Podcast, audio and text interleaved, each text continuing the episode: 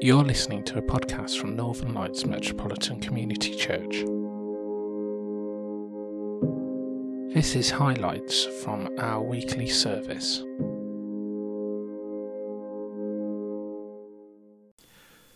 Good evening and welcome to Northern Lights Metropolitan Community Church. If you're joining us for the first time, we are part of an international community of churches that celebrate God's inclusive love for all people, irrespective of colour, creed, sexuality, or gender. We are all made in the image and likeness of God, and she rejoices in our existence. I'm delighted to welcome you back to our home, St James's. It's with a bittersweet feeling. Whilst it's wonderful to be back in our church, it's empty without you. I know you'll also be feeling much the same, a longing to be back here together as our family. I can't tell you how much it's meant over the many, many months we've not been able to meet, how being spiritually connected each Sunday it's meant for me and for so many. I'll tell you in the Holy Notices some of our plans moving forward throughout Advent and into the new year. But tonight we begin Advent. It's a time when we can reflect on how God prepared all of history to receive the gift of his Son and to humbly ask him to prepare our hearts to receive him this Christmas time. Our theme this year is hope. Hope in a chaotic world.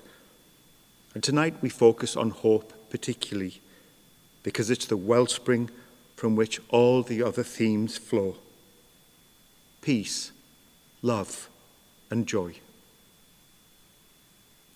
Last week I asked you uh, if you would like to, to get a, a wreath or to collect some candles so we can journey through Advent together. And I'm going to bless our wreath and also bless your wreaths and candles at home. Loving God, Lord of light, bless our wreaths and our candles. May our Advent be a time of preparation. Help us to reflect on the power of light to dispel the darkness in our world and in our lives. Touch our hearts with the warmth of your love. May the increasing light of these candles brighten our minds and our hearts to be steadfast in faith, joyful in hope, and untiring in love, so that we are ready again to receive the true peace. Jesus, the light of the world, our Lord and Saviour. Amen. And if you would like to light your first candle. We have all been filled with hope at the announcement of a number of vaccines. We begin to look beyond the present hardships and hope for a better future.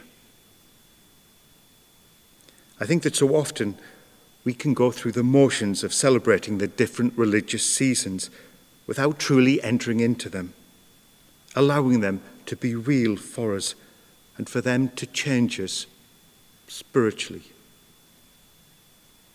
Advent is a time to reflect on Christ, his presence in our lives, to recognize the parts of our lives where faith where our lived discipleship, where our relationship with Jesus is lacking.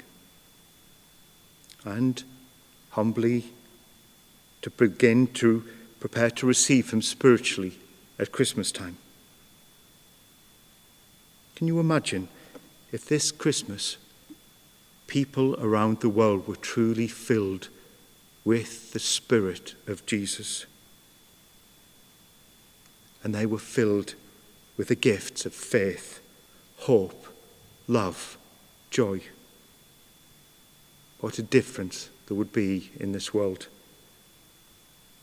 Jesus is the real vaccine for a better world, a kinder world, a more compassionate world.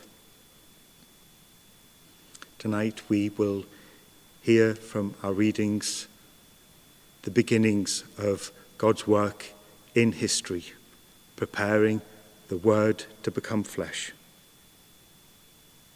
Let us pray. Father God, every word in Scripture points to the gift of hope that we have because of Christ Jesus. The Christmas story wasn't the beginning of that message of hope, because the Old Testament is full of glimpses of your plan to redeem your people and to restore them into a relationship with you. But we are able to truly begin to see and understand just how great your love for us is when we read the story of Jesus' birth in Scripture. Help us to see that you were with us. Nothing is too difficult, too messy, or too dirty for you. Jesus came to give us the gift of eternal life through the salvation that only you can give, our Heavenly Mother.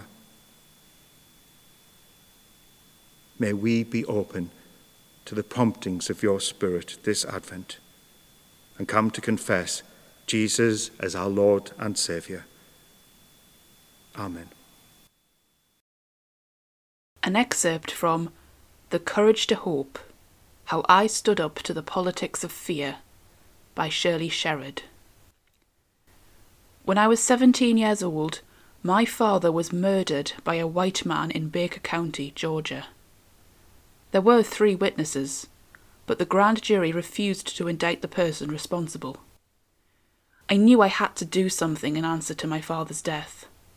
That very night, I made a commitment that I would stay in the South and fight for change. I have lived true to that commitment for 45 years.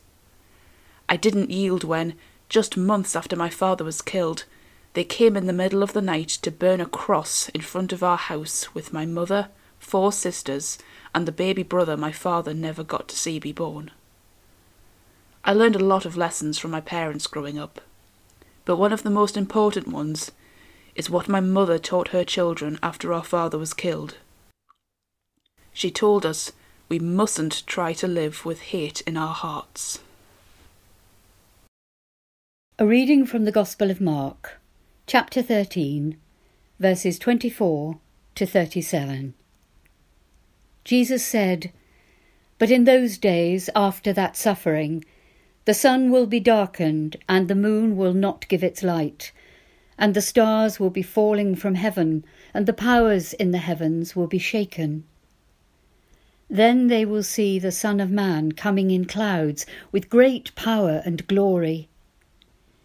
Then he will send out the angels and gather his elect from the four winds, from the ends of the earth to the ends of heaven. From the fig tree, learn its lesson. As soon as its branch becomes tender and puts forth its leaves, you know that summer is near. So also, when you see these things taking place, you know that he is near, at the very gates. Truly I tell you, this generation will not pass away until all these things have taken place. Heaven and earth will pass away, but my words will not pass away. But about that day or hour no one knows, neither the angels in heaven nor the Son, but only God. Beware, keep alert, for you do not know when the time will come. It is like someone going on a journey when they leave home and put their slaves in charge, each with their work, and commands the doorkeeper to be on the watch. Therefore, keep awake, for you do not know when the master of the house will come, in the evening, or at midnight, or at cockcrow, or at dawn, or else he may find you asleep when he comes suddenly. And what I say to you, I say to all Keep awake. The word of the Lord. Thanks be to God. Good evening, and welcome to the first in our new series, Hope in a Chaotic World. Within this series, we'll be examining the nature of hope a little more closely and how it may apply to our present challenges, both personally and for humanity on a global scale. This theme will also carry us through our celebration of Advent, where we patiently wait for the coming of Jesus. Will you pray with me? May the words of my mouth and the meditations of all our hearts be pleasing to you, Lord. Amen.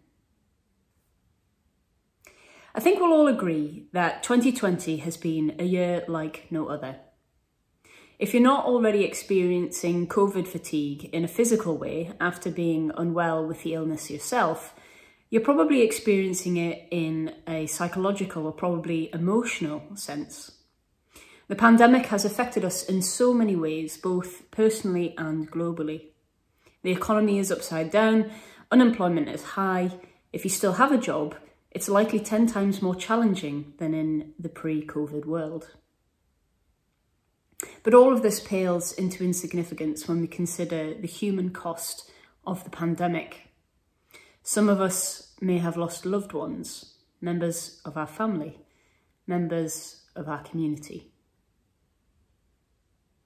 It also feels like an age since the pandemic started and the onset of lockdowns, ever-changing tiered systems, and meetings via Zoom replacing a hug, coffee and catch-up with friends. There is good news on the horizon in the form of a vaccine. But even now, I think you'd all agree with me that everyone is just plain tired of waiting. Tired of waiting for a vaccine, tired of waiting for the next government announcement, Tired of waiting for lockdown to end, just tired of waiting. To see us through these times, I can imagine that many of you may have been holding on to hope that things will just go back to normal soon. Hoping that in a month or two, the economy will pick up and the jobs, jobs market will rebound. Hoping that the vaccine will finally keep our loved ones safe so that we can hug them again even hoping that spending Christmas with your family this year won't be met by a third severe lockdown in January. Hope is what gets us through these dark times. It's what causes us to think, okay, I'm not certain I like the look of things now, but I'm sure things will go back to the good old days where I felt joyful and at peace for a moment. Hope is a state of anticipation that's been crucial for human existence throughout wars, famine, and even previous pandemics. Hope is what gets us through. But is there more to hope than just wanting the clock to go backwards to a better time? In a secular sense, hope is defined as a feeling of expectation or desire for a particular thing to happen. But just as we may hope for a vaccine to be made available tomorrow, we might also hope for the brand new PlayStation on Christmas Day. What we direct our hope towards matters just as much as how deep our hope runs. Hope is also defined as a feeling of trust. You might have been hurt by your partner lying to you, but you hope that they'll never do it again. Optimism and hope are often confused for one another. They're closely related, but they're not the same thing. Optimism is about choosing to see in any situation how circumstances could work out for the best. The glass is always half full, no matter what, and someone will be along to fill it up to full in just a moment. But hope, and particularly hope in a biblical sense, isn't about focusing on a particular circumstance. In fact, hopeful people in the Bible often recognise there's a slim to non chance that their circumstances will change for the better. Yet they choose to hope anyway. Having hope isn't about wishing for better life circumstances tomorrow or the next day. Hope is about finding refuge in the knowledge that no matter how dire your present circumstance, God has got you safe here and now, today. There are many different words used for hope scattered throughout the Bible. One such Hebrew word from the Old Testament is yakal, which simply means to wait. For example, we see Noah experiencing yakal on the ark for weeks and weeks in the rain. Another Hebrew word is kavah, which refers to the state that a cord pulled tight finds itself within. Hope is being in the state of tense expectation, which could be released at any moment.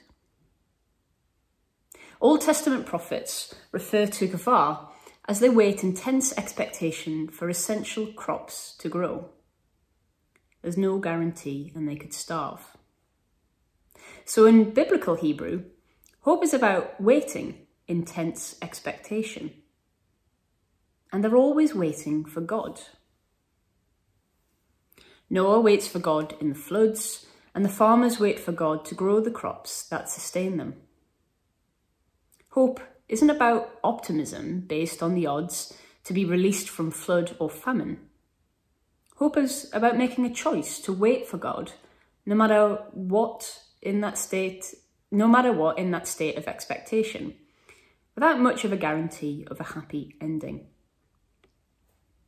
In the New Testament, the earliest followers of Jesus cultivated that similar sense of hope. They believed that Jesus' life, death, and resurrection was God's surprising response to the sins of man, and it released us from death. The empty tomb opened up a new door of hope, and they used the Greek word elpis to describe this sense of anticipation. In having Jesus, we no longer have to wait in uncertainty that God will send a Messiah. We know it's Jesus. But we still have to wait for his second coming. In our biblical reading today, Jesus is speaking to his disciples who ask him what the end of times will look like.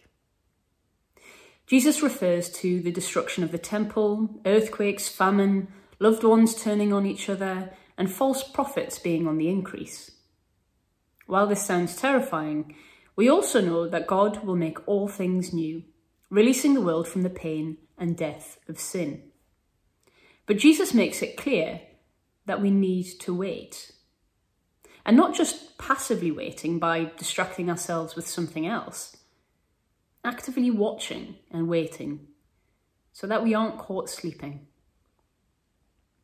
I find several things interesting about this idea of not being caught sleeping.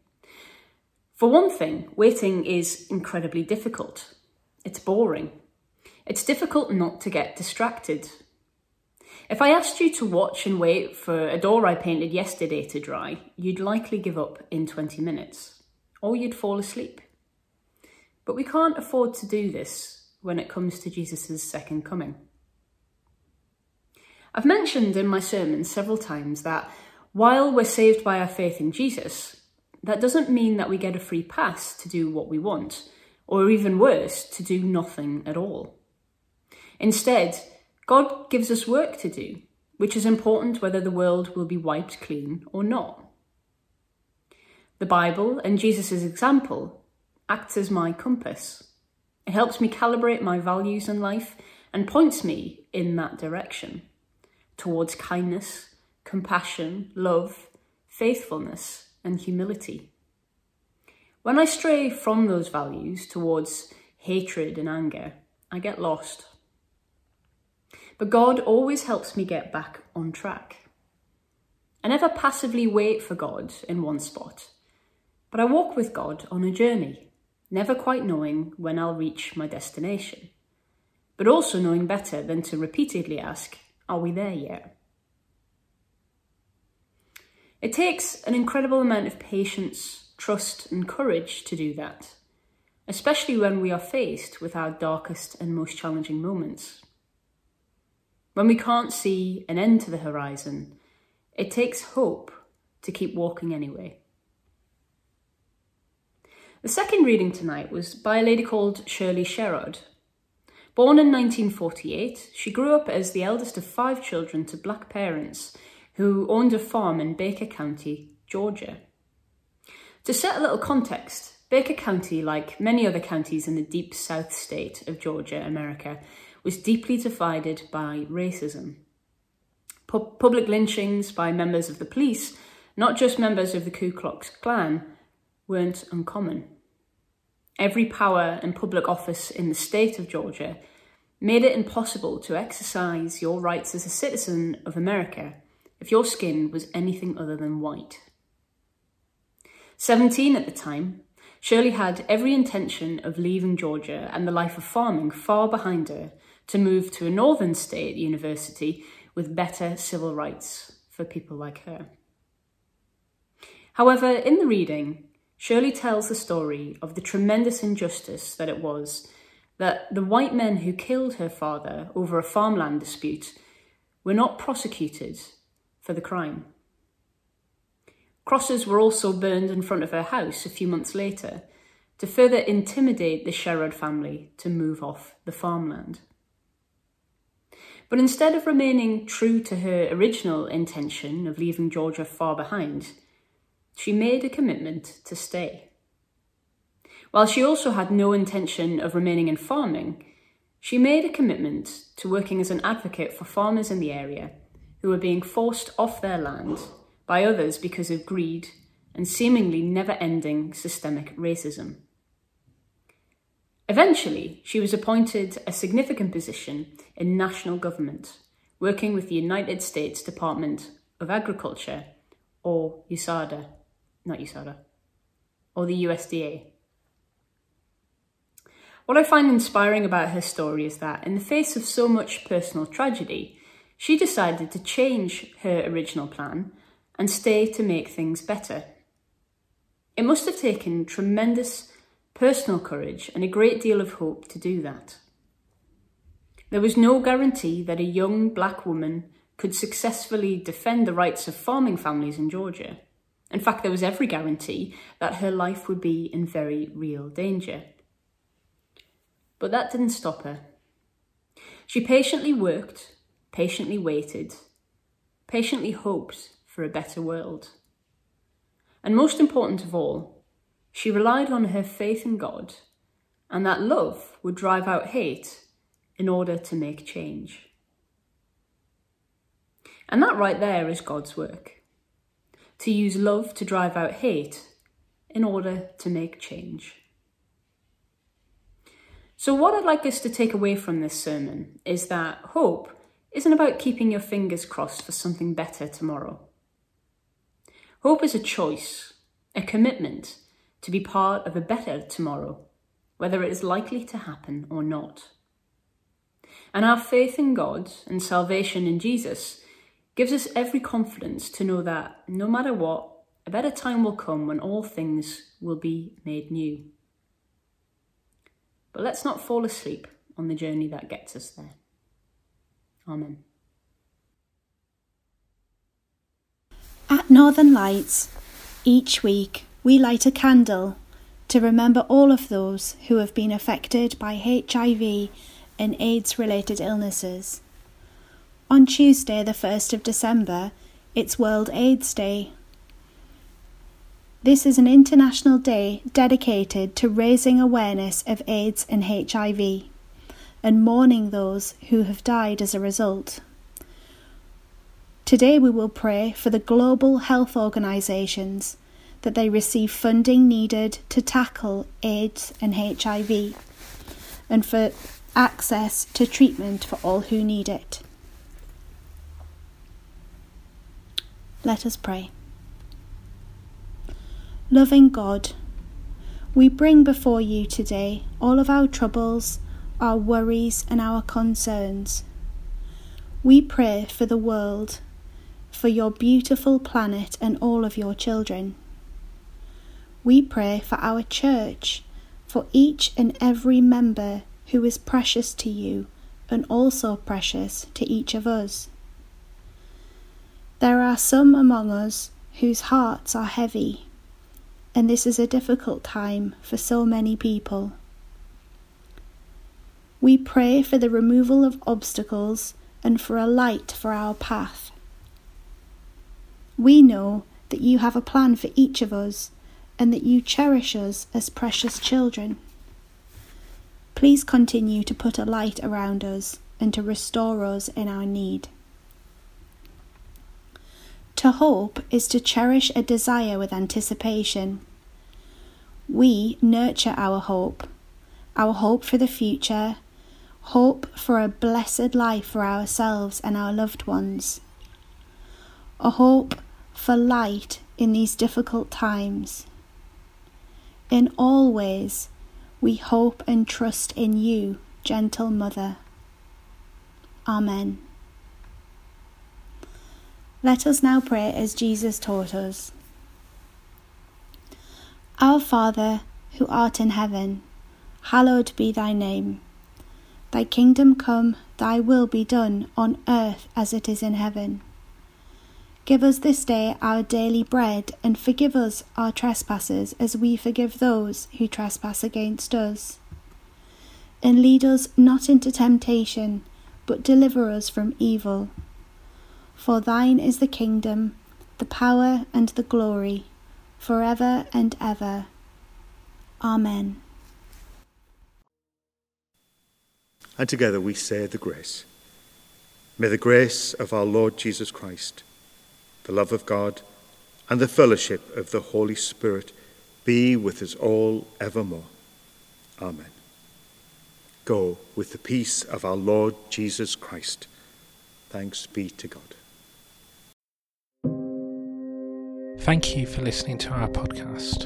For more information about what we do, you can find us on social media or visit our website northernlightsmcc.org.uk.